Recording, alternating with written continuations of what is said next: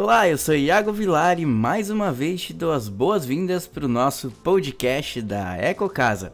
Hoje, em nossa sexta edição, a gente vai conversar sobre as diferenças entre uma casa ecológica e uma casa sustentável. Então, se você já ouviu os dois termos, hoje a gente vai descobrir né, o que uma tem de diferente da outra. E sim, apesar dos dois termos é, se encaixarem muito bem né, e, e parecerem a mesma coisa, eles possuem significados é, ligados à preservação ambiental, né, mas diferentes em alguns aspectos. Então, vamos começar pela casa ecológica.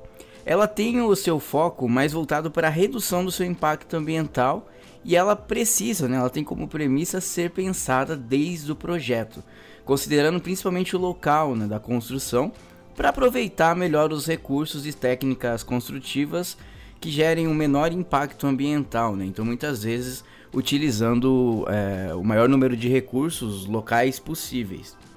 Um exemplo claro disso é que na bioconstrução, como ela também é chamada, né, há toda uma análise a ser feita sobre os ventos, a incisão da luz solar, por exemplo.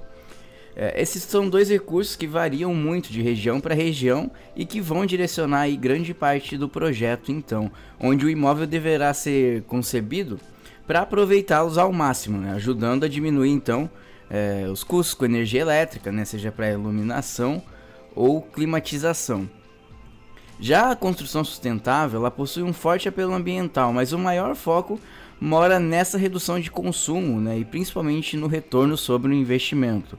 Então, a grande vantagem da utilização das tecnologias sustentáveis na construção é que elas podem ser aplicadas em qualquer imóvel, mesmo dos mais antigos, reduzindo o seu impacto ambiental, o seu consumo de água e energia é, também, e consequentemente né, o valor das contas.